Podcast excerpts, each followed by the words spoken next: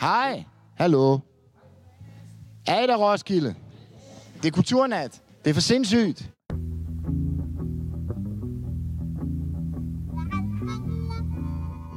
Hej, jeg hedder Morten, og det er mig, der normalt sidder bag knapperne og sammensætter de her små Min tone i livet fortællinger. Det her, det er Library at Night. Det er det fedeste, der findes, det er, når der er mørkt på bibliotek. I dag der har jeg et bonusafsnit til dig. Det er en optagelse fra Kulturnatten på Frederiksberg Bibliotek fredag den 14. oktober 2022 med forfatter Knud Romer. Da jeg var lille, der levede jeg på biblioteket nede i Nykøbing. Og til sidst måtte de hente bøgerne op fra magasinet, fordi jeg havde det med 1800-tallet. Knud Romer var i sidste uge gæst i et helt normalt afsnit af Min tone i livet, og han kunne selvfølgelig ikke begrænse sig til én enkelt tone i livet.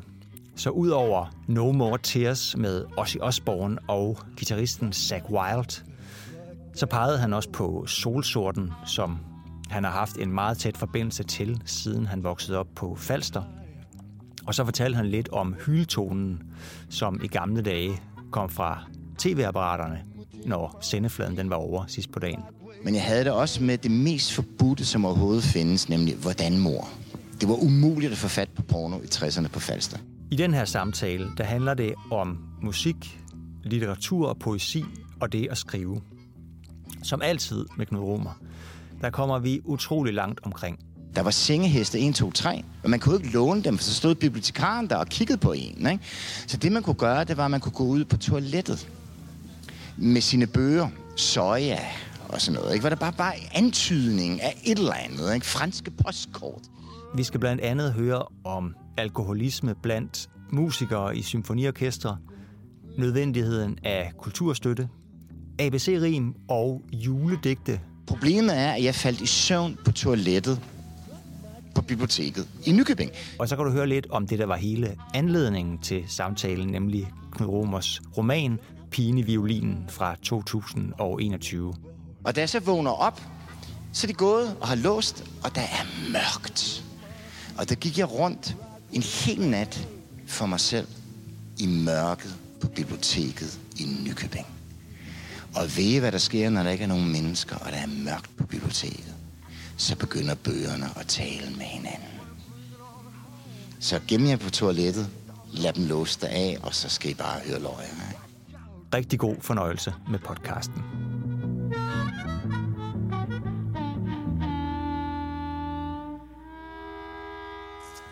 Det var bare det. Øh, vi er, al- det er allerede stukket fuldstændig af. Men øh, jeg vil bare...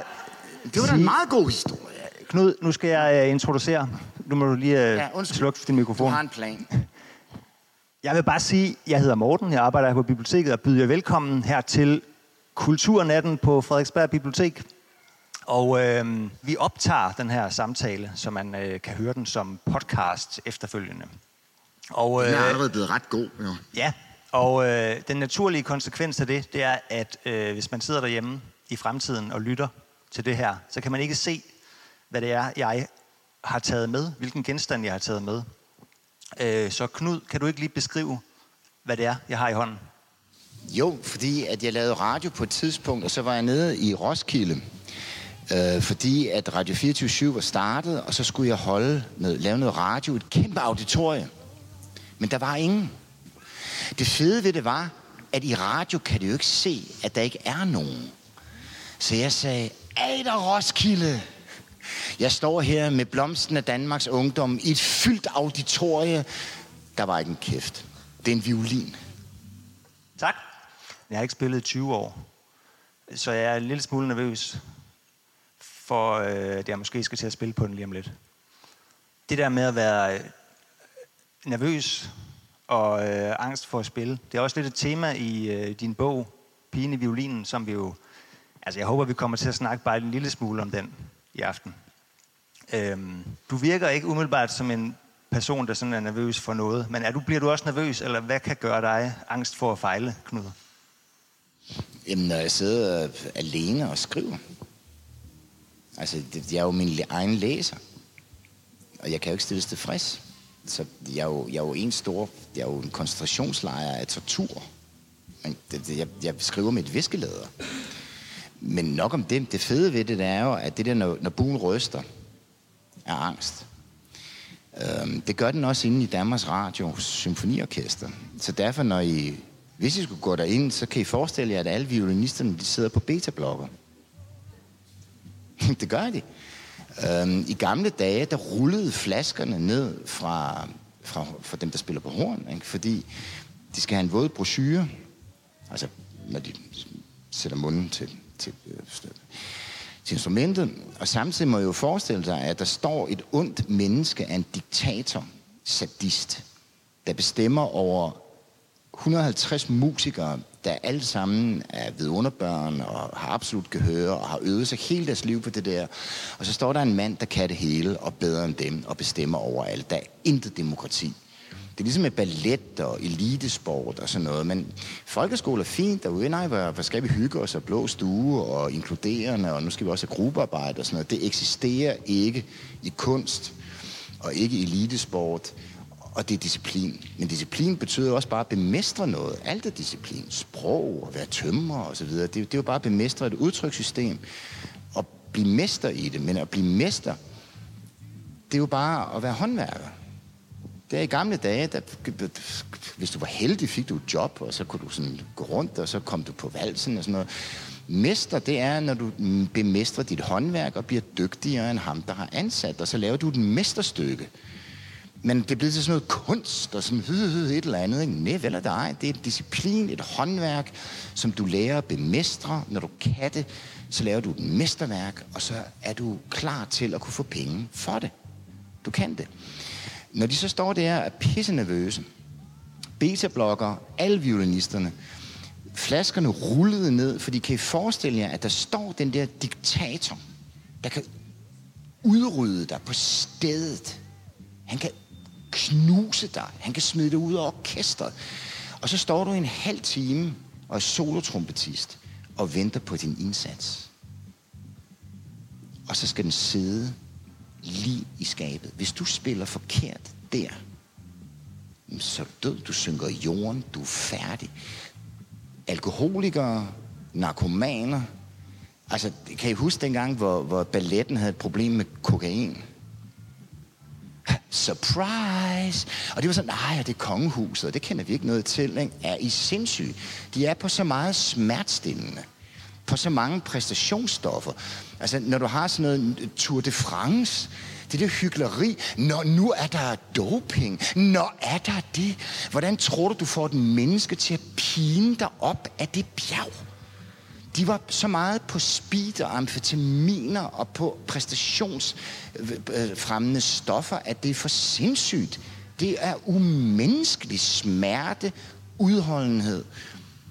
Så nu prikker jeg dig i siden med min bue. Hvis du ryster på buen, så skal du til at drikke. Jeg ryster en del på uh, buen. Men Knud, nu vil jeg spille et lille stykke musik for dig. Tak skal du have.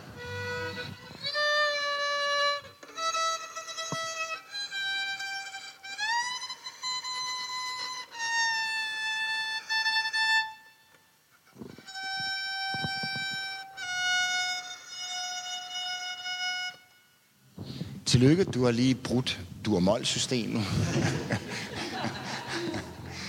det, er jo, det er sådan noget tidligt atonal i vin. Men kunne du høre, hvad det var? Nej. Ej. Altså, det lyder okay. som om, du blendede en kat.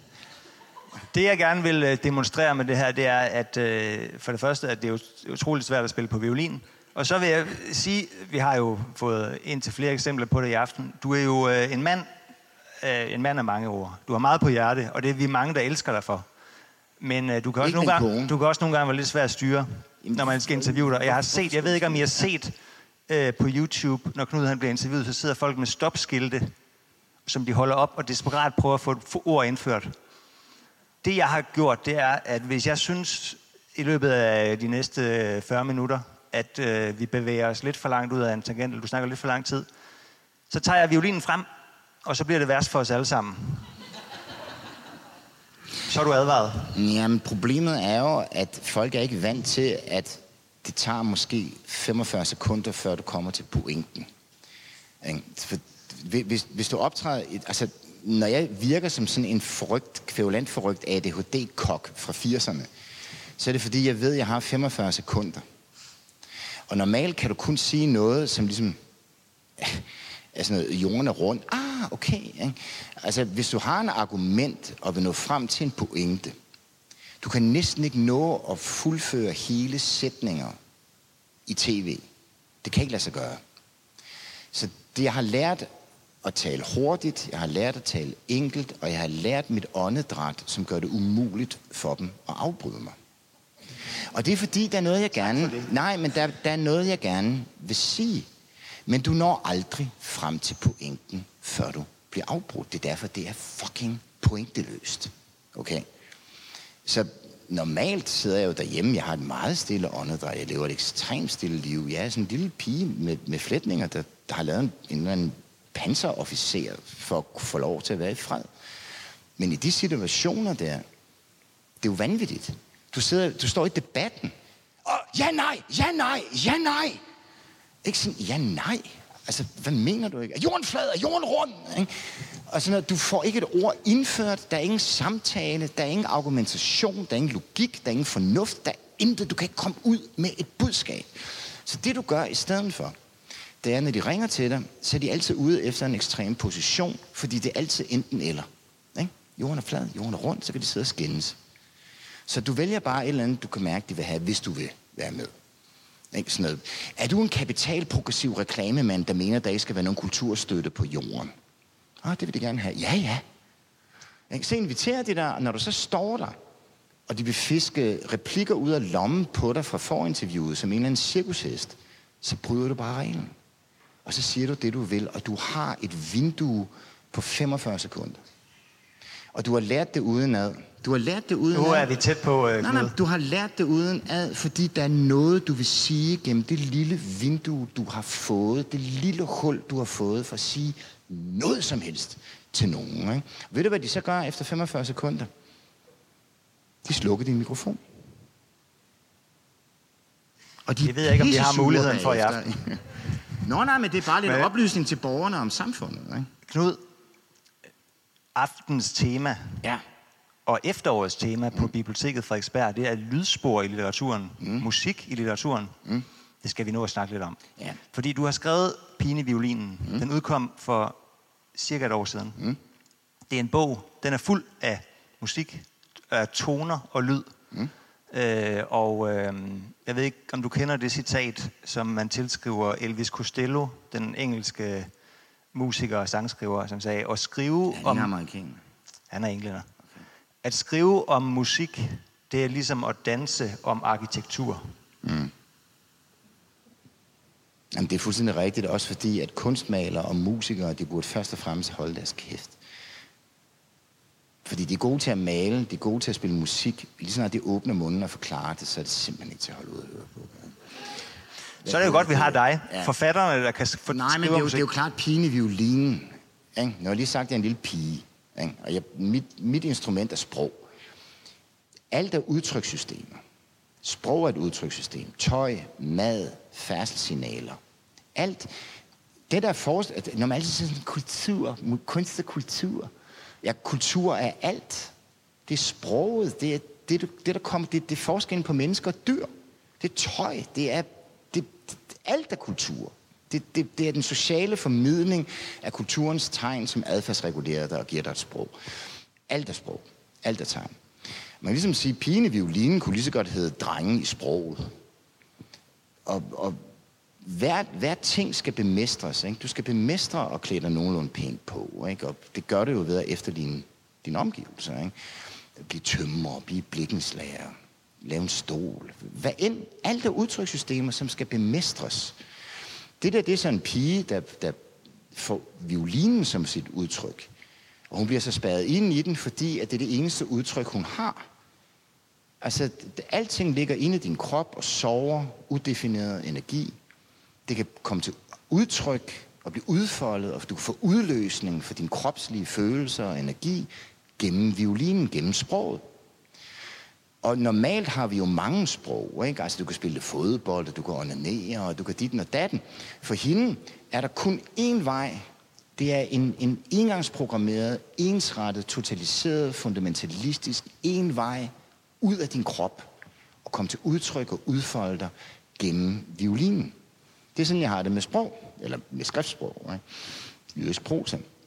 Problemet er jo så, at det er så svært at lære at bemestre en violin, at den disciplin og øvelse, og det afsavn, og den lidelse, og den smerte, der skal til for at lære at spille violin, er så vild, at nøjagtigt det, der skal komme til udfoldelse, hendes liv, hendes følelser, hendes seksualitet, alt det bliver mere og mere fortrængt, kommer, forsvinder. Hun bliver mere og mere forknyt, øh, øh, øh, lukket inde, hvad hedder det, Guds frygtig, tvangsneurotisk, øh, spiseværende. Hun, hun, hun lever, hun, alt det i hende, som egentlig skulle komme til udfoldelse. Hun bliver dygtigere og dygtigere til at spille violin, men bliver mere og mere lukket ind i sig selv. Det er jo en halv time, en time, to timer om dagen, tre timer, fire timer, fem timer. Du må regne med, når, når I ser en, hvis det er en dygtig, begavet, talentfuld violinist, som måske er 20, og hvis du er ældre end 20, så er det næsten allerede for sent at blive til noget som helst. Når de står og spiller på en violin, som om, at det er det letteste, mest ubesværede, der findes på den her jord, der synger som en fugl, hvor det her instrument bliver ligesom den menneskelige stemme, der taler, der udtrykker rene følelser, sorg, ensomhed, glæde, triumf, hvad som helst, og står fuldstændig ubesværet. Hvor man tænker, det er sgu da nemt at spille violin. Det kræver en disciplin og en øvelse, og en, at du ikke fatter det. De rigtig dygtige violinister, de har violiner. Og det er fordi, du står jo... Tænk, du er fem år, du står en halv time om dagen. Så ti, du står to timer om dagen. Det grav, og du står bueøvelser, positionsskift, hvad hedder det, øh, øh, øh, skalaer, om og om og om, ikke? så kommer russerne, så kommer alle de her systemer, og du har en, og hver en gang om ugen skal du komme hen, og så er det du og dig. Hele dit liv er i den time, hvor du går til undervisning hos strengere og strengere lærer, og det er aldrig godt nok. Du sætter violinen på strengene, du ryster på buen, din klang, ikke? din vibrato. Du kan jo ikke spille. Hvorfor kommer du her og sviner mig til med det der falske toner? Gå din vej! Og så er du fuldstændig sønderknust. En gang om ugen. Og du skal holde fast i dig selv. Du skal have en vilje af stål for at gennemføre det her. Og det bliver bare værre og værre. Jo, jo, jo dygtigere du bliver, desto sværere bliver det. Barn bliver løftet hver gang. Du kan aldrig, det er aldrig godt nok. Og kan du forestille dig, hvordan det er at leve sådan der? Ikke? Det vil sige, jo dygtigere hun bliver teknisk, desto mere af det, som skal komme til udtryk gennem violinen, bliver undertrykt. Så hun spiller iskolde toner. Det er noget, der er i musikken, specielt blandt, blandt violinister, det er kolde toner. Og det er toner uden følelser, uden vibrato, uden varme, uden at du udtrykker noget. Det er ren teknik. Så hun, hun bliver til sidst en virtuos teknisk. Og det er iskolde toner af en lille pige, der sidder spadet inde i violinen og ikke kan komme ud. Og det er da noget af et skruestik, er det ikke? Der står her i bogen, man stod over for et valg og kunne ikke vælge både violinen og livet, som det ellers tog sig ud og hvad det tilbød. Det var det ene eller det andet, alt eller intet. Og hvis det mislykkedes, mistede man begge dele samtidig. Et hvad? Hvad var det sidste? Og hvis det mislykkede, ja, det er da klart, ikke? At man begge hvis du satser alt på én ting, og så mestrer du ikke det, ja, så har du mistet både det ene og det andet, ikke? Du giver dit liv for at kunne bemestre et instrument, et håndværk, et eller andet, en disciplin, og så lykkes det ikke. Ja, du har givet det dit liv, så har du både mistet dit liv og det, det skulle blive til, nemlig instrumentet, ikke? Og det, man glemmer, det er jo, at hvis I, går ind, hvis I skal gå ind i balletten, på trods af at Socialdemokratiet mener, at og Inger Støjberg, de, de københavnske salonger, er, er du klar over, altså at blive operasanger, det kræver, at du øver dig fra du er fem. Så er det spirekor, børnekor, juniorkor, altså, så er det forberedende, så er det konservatorie, så er det mesterkurser. Når du er blevet 30, har du måske gjort, at din stemme er blevet et instrument, og du har brugt hele dit liv på det. Hvis der skulle blive en plads ledig i operakoret, og det er sjældent, det sker, så står du i konkurrence med samtlige sangere på kloden. Og russerne, de er gode. Det er nemlig artistbørn. De er blevet pint og pladet til at være dygtigere end de andre. Så du, du, du, du står bag en skærm og synger, der er ingen, der aner, hvem du er. Der er ingen, der bliver optaget. Hvis du nu er så dygtig, at du bliver optaget, hvad får du så i løn? Du er 30, du har brugt hele dit liv. Hvad får du i løn inde i de københavnske salonger? Du får det samme som en buschauffør. Øh, øh, øh. øh. Mm, mm, mm, mm, mm. de fine mennesker.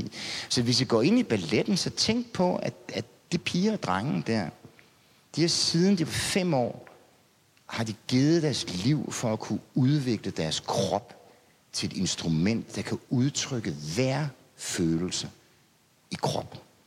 De har gjort gebærder, nu vi står sådan, at vi kan sådan et par stykker, ikke? Sådan noget, ikke? Deres gebærder er et udtrykssystem, hvor det er det danske, den, de, den, de danske faktor er blevet til et udtrykssystem, som kan udtrykke alle følelser på den her jord. Og det har kostet... Deres, har du nogensinde set balletpigers fødder? Er du klar over, hvilket smertehelvede de lever i? Og det er da klart, de har jo ikke tid til at gå i byen. De har ikke engang tid til at gå i folkeskolen. De fleste af dem har aldrig, de, de, de ved ikke, at 2 plus 2 er 4. De er dumme som dør. Men det kan det der. Og det, man har glemt, det er jo, at det er jo ikke sådan, at, at det at, at, at, at kunne præstere noget skal være en smerte og en tortur. Men man bare ligesom glemt, ikke, at hvis du vil være verdens hurtigste løber, eller verdens bedste violinist, eller være en balletstjerne, så er det ikke bare sådan, du ved, så er der god stue, og hvis vi vender stolene om, så er det innovativt. Og, altså, det, det, er, det er en disciplin. Kunst, det er professionel udøvet kultur. Og ved du, hvad man skal have for det? Penge. skal betales for det der. Og det sjove er, at der er ikke nogen, der er villige til at lægge en krone for, at der er andre mennesker, der har givet deres liv for at udtrykke vores følelser på vores vegne og, og, og præstere det ypperste, man kan inden for musik eller ballet eller en dygtig sneker eller et eller andet. Du skal betale sneker og håndværker, de kan sgu godt skrive en regning. Ikke? Men, men det, man har glemt det, og man har glemt det at værdsætte det. Og i stedet for sådan, øh, det er kultursalongerne, og hvis det ikke er karbonader med dildip og revy og bingo, så er du en snop og et eller andet. Det, det er helt skrubskørt. Du spiller ikke musik. Du jo, skriver. Det faktisk. Du spiller på det danske sprog strenge, siger du. Men ja. er det det samme for dig, kunsten eller livet?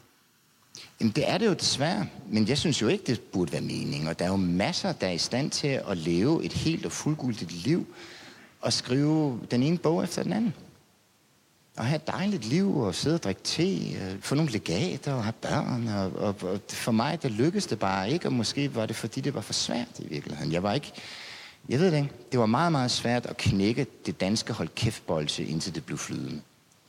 Og jeg gav det mit liv. Jeg har øvet mig, siden jeg var 13. Og, og det sjove er, at det der med litteratur og sådan noget, ikke? Jeg, jeg så en dokumentarfilm med Eminem, og det viser sig, at ham og mig, vi har skulle gjort det samme, da vi var i puberteten. Og det var, at han skulle lave raps og sådan noget. Du ved, rime på kryds og tværs og få sproget til at synge. Jeg gjorde det samme. Jeg gik og opløste det danske sprog og prøvede at få det til at klinge. Og få, prøve at få at tale sproget efter munden. Fordi det, som er så fedt, det er, at hvis du vil sige noget og mener noget og ideolog, så taler du ligesom på træsko gennem det danske sprog, fordi du vil komme et eller andet sted frem. Ikke? Sådan blop, blop, ikke? Hvis du i virkeligheden taler fra en position af intet, og bare vil have sproget til at synge som fugl og befri sproget.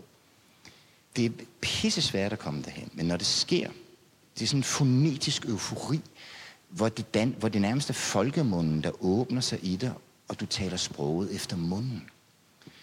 Og det er, det, det er ligesom at være en solsort, der bare synger, og hvor det ikke handler om andet end at bare give udtryk for lysten ved livet. At findes. At komme til udtryk. Og man kan måske høre det, fordi da jeg var lille, det var sådan noget med, øh, hvordan, hvordan, hvad rimer på drukkammerater? Rart, at jeg har dig. Bliv ved med at oplyse det, oplyse det. Og det, det var det samme som Eminem. I gamle dage, hiphop, det var sådan noget med enderim. Men når det skal klinge, så er det hele sproget, ligesom strenge, der, der, der, der, der bare sådan klinge, det briller. Og man kan måske høre det, fordi nu er jeg blevet 62 og skal snart dø, og nu kan jeg det omsider. Men det har krævet ekstrem øvelse. Jeg har lige skrevet sådan en lille lidt digt, der hedder Forår. Og der skal man tænke på, at jeg er også faldstring. Og det er ikke uvigtigt, fordi at dialekter er det sungende dansk. Rigsdansk findes ikke. Det er faktisk en eller anden handelsjyde, der er kommet til København, og så er det blevet til rigsdansk. Ikke? Men det sprog, altså egen, noget, der hører til et sted og hører til. Det er mærkeligt, det hedder at høre til, som om det er et sted med klang. Og, og dialekter, det er det sungende dansk. Og på Falster, der har vi ikke nogen stød. Nu har jeg jo så været i København, siden jeg var 18, så det er jo gået i smadre, når jeg taler. Men når jeg, når jeg tænker, min, min, min følelsesliv er ligesom en solsort, der synger på falstersk. Når jeg bliver vred, snakker jeg falstersk. Ikke? Eller Knud, kan du sige, at jeg kom ind og få noget med? Jeg ved ikke det, jeg ved ikke det. Vi har endda hankøn og hunkøn. Storken, hun er kommet. Det er det sødeste, mest melodiske, vidunderlige sprog, der findes. Det er falstersk. Og man kan måske høre det, fordi nu har jeg lidt det der forestik der, ikke? Og hvor jeg skal lægge mærke til, at det, det egentlig handler om, er egentlig bare livets sødme. Ikke? At udsagnet handler egentlig bare om udsigelsen. Ligesom en fugl, der bare synger. Men hvad synger den om? Jeg findes. Jeg er i live. Kraft, energi, Gud, kærlighed. Ingenting. Du, du ved ikke, hvad det er. Det, det bare synger bare. Det lyder sådan her. Jeg skal ligesom man kan huske det. Og så prøv at høre efter, fordi det er falsk faktisk. Sikke de piper i hækken igen. Luften slår smut med musvitter. Pigerne shipper og tisser af grin og smiler så smukt, at det smitter. De slipper lakridser og hængesten og vifter med håret i vinden. Pludselig løber de hen til en og slikker der sødt på kinden. Drenge og piger springer omkring, og sådan spiller musikken. Det spiger af liv i hver eneste ting. Lyt bare lidt til musikken.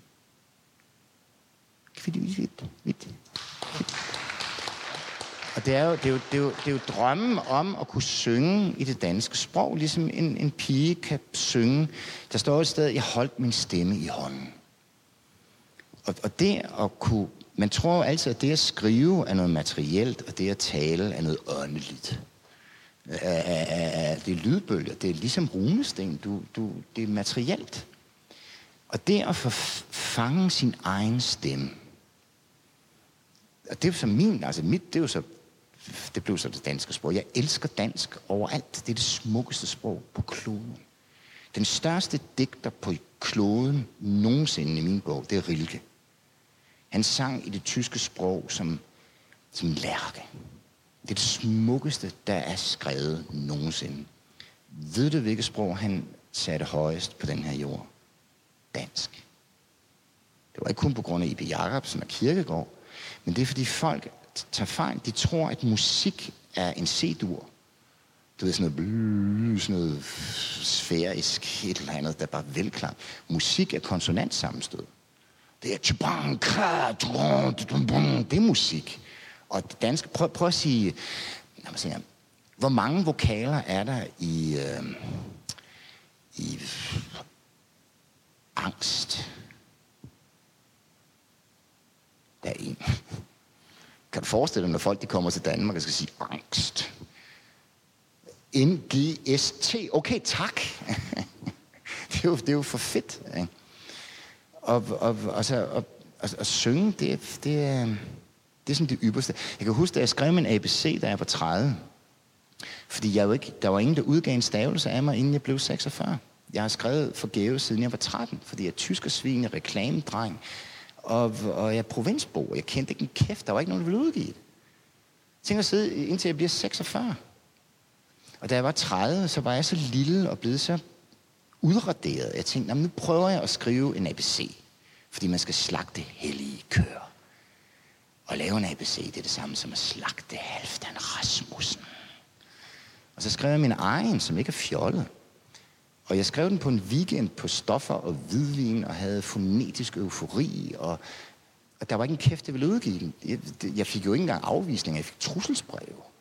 Nå, fire rimede, fire rimede linjer. Nej, hvor hyggeligt i det 20. århundrede.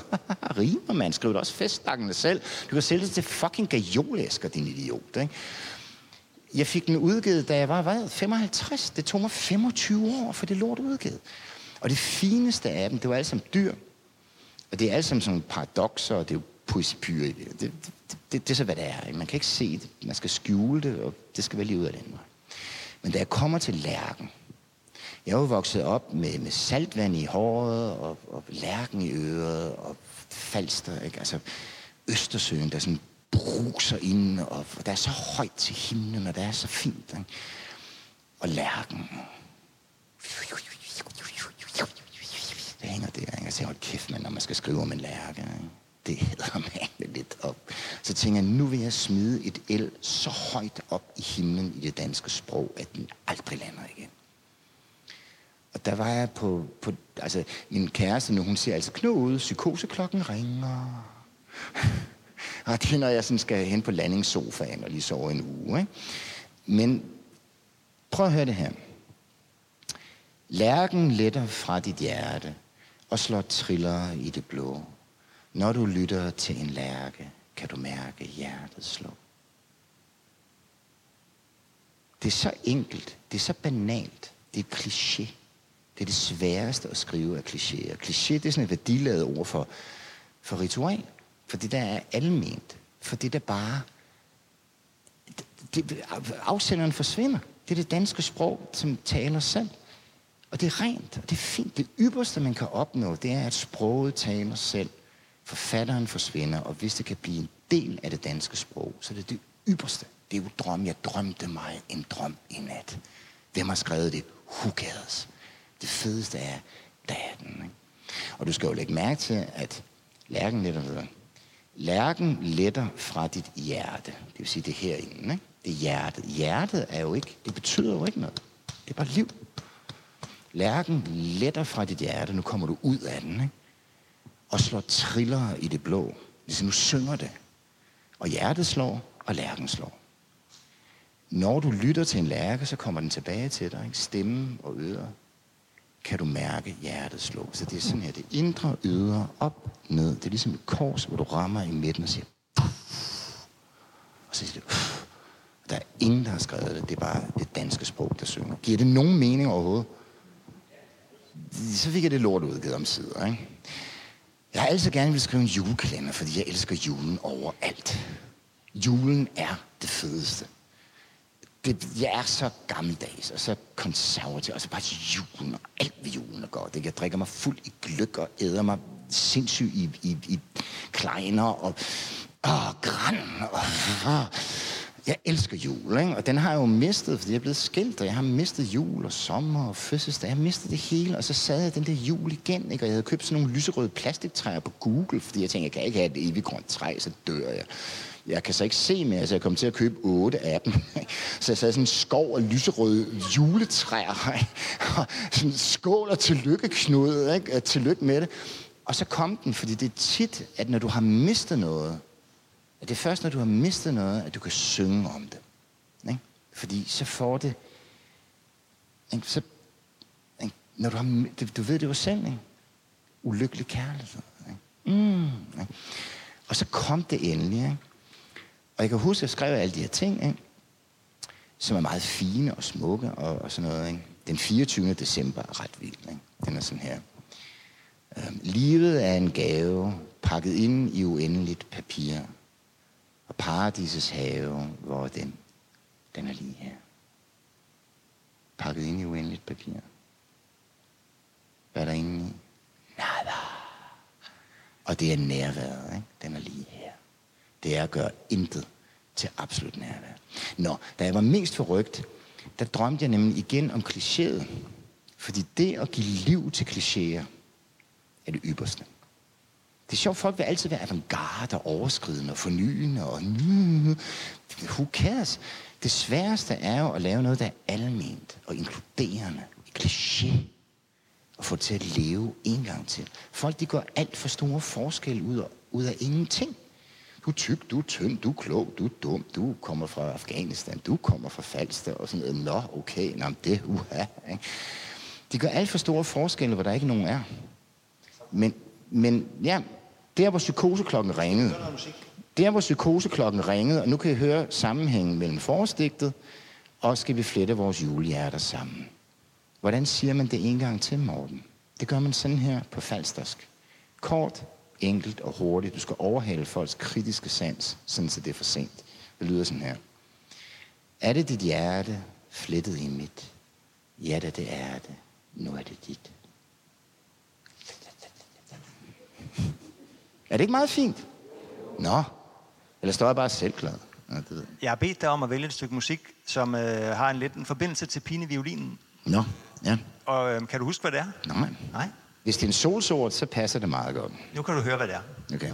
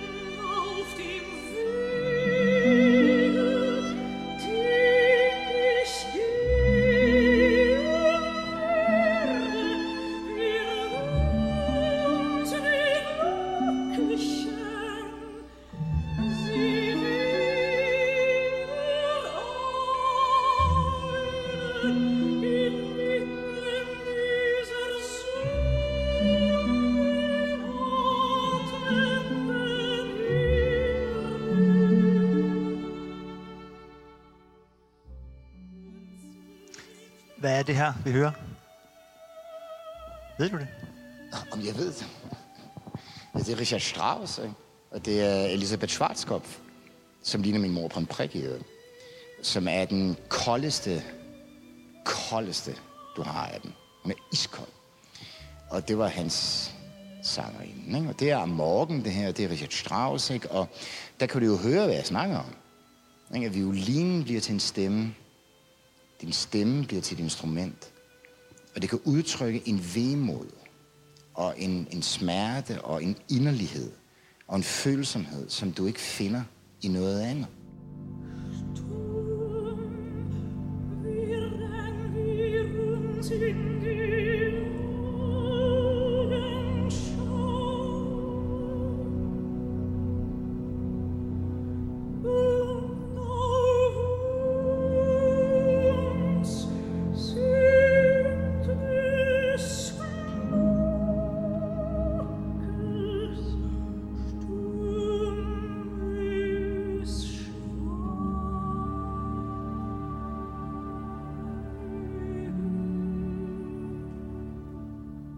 Musik for mig er den højeste form for organiseret lyd, der findes.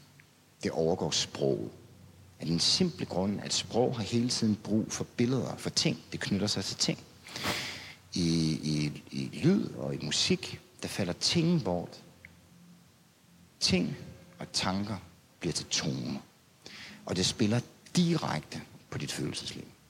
Og vores følelsesliv er den ældste del af hjernen. Det er der, hvor drifterne og instinkterne sidder. Og det er sjovt, ikke, når man altid siger sådan noget følelse eller fornuft, ikke, og du er følelsesstyret. Og sådan noget. Det er jo idioter, de aner ikke, hvad de snakker om. Fordi en ting er at have en forestilling om tingene, men de skal også fortolkes. Det er følelserne, der fortolker tingene og fortæller dig, om det er godt eller dårligt eller skidt eller kanel. Folk, der ikke kan fortolke ting med følelser, de er skizofrene. Hvilket den største lidelse i skizofreni er, at du ikke kan følelsesmæssigt differentiere. Kan du forestille dig det? Hvad for en smørbrød vil du have?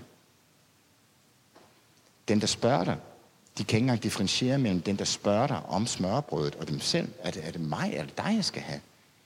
Altså, de kan ikke differentiere mellem at slå op med en kæreste og slå hende ihjel. Følelserne, det er fortolkningen af vores forestillinger om verden.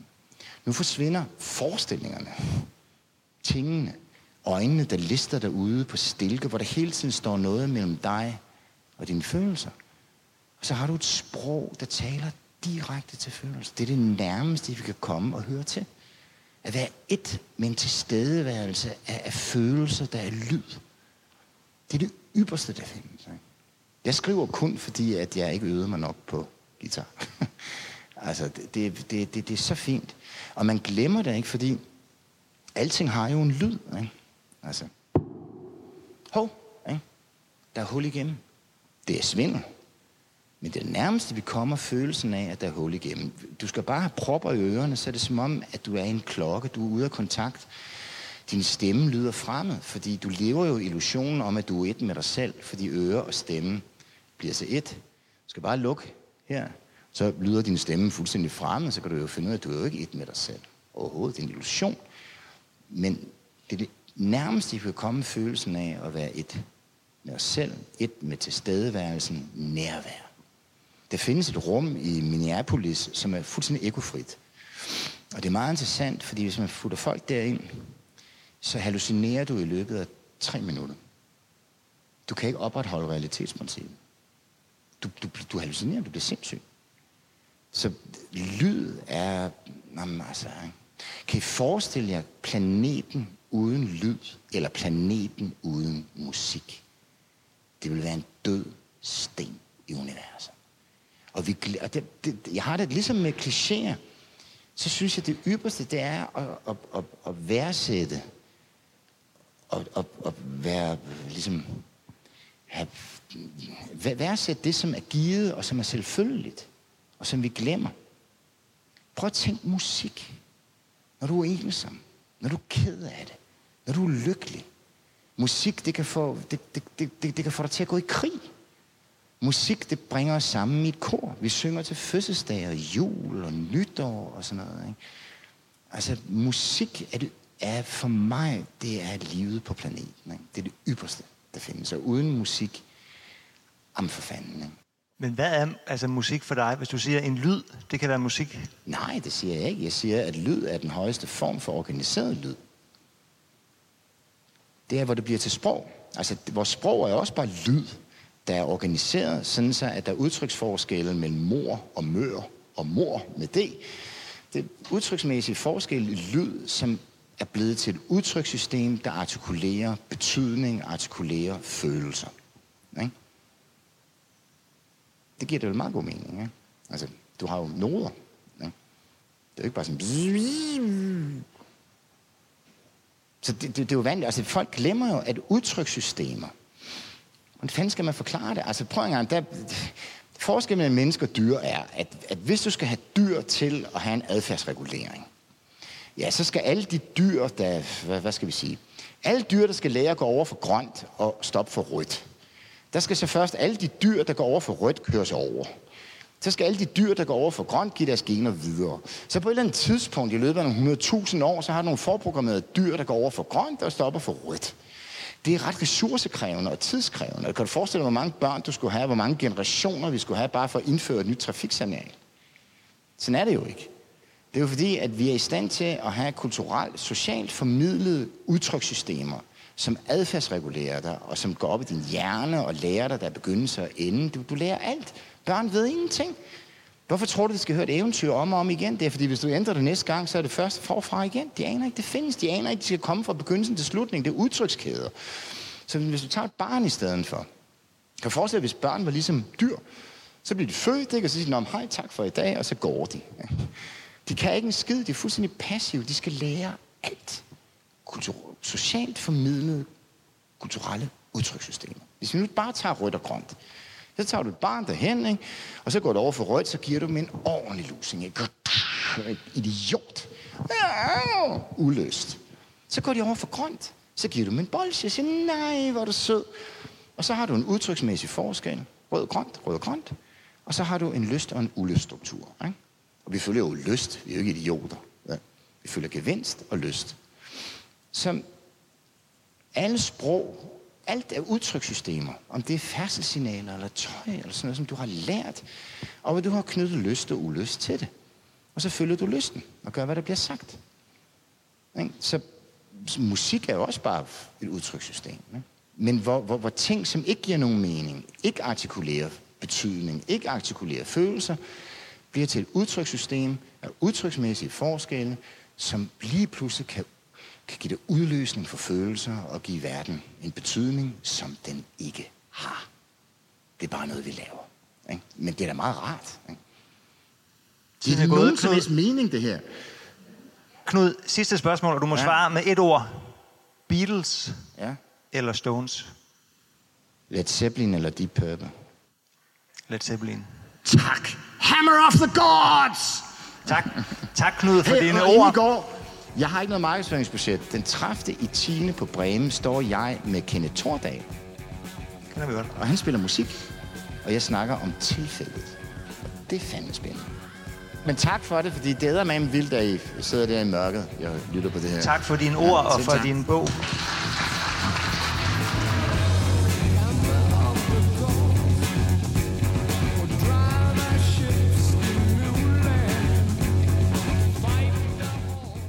Tusind tak, fordi du lyttede med.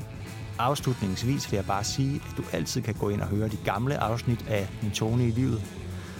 Og hvis du har lyst til at gøre os en kæmpe stor tjeneste, så må du endelig gå ind og smide nogle stjerner eller en anmeldelse efter Min Tone i livet, der hvor du normalt lytter til podcasten. Så kan vi forhåbentlig få algoritmerne til at sende os ud til endnu flere. Vi er tilbage en længe med nye afsnit af Min Tone i livet på Genhør.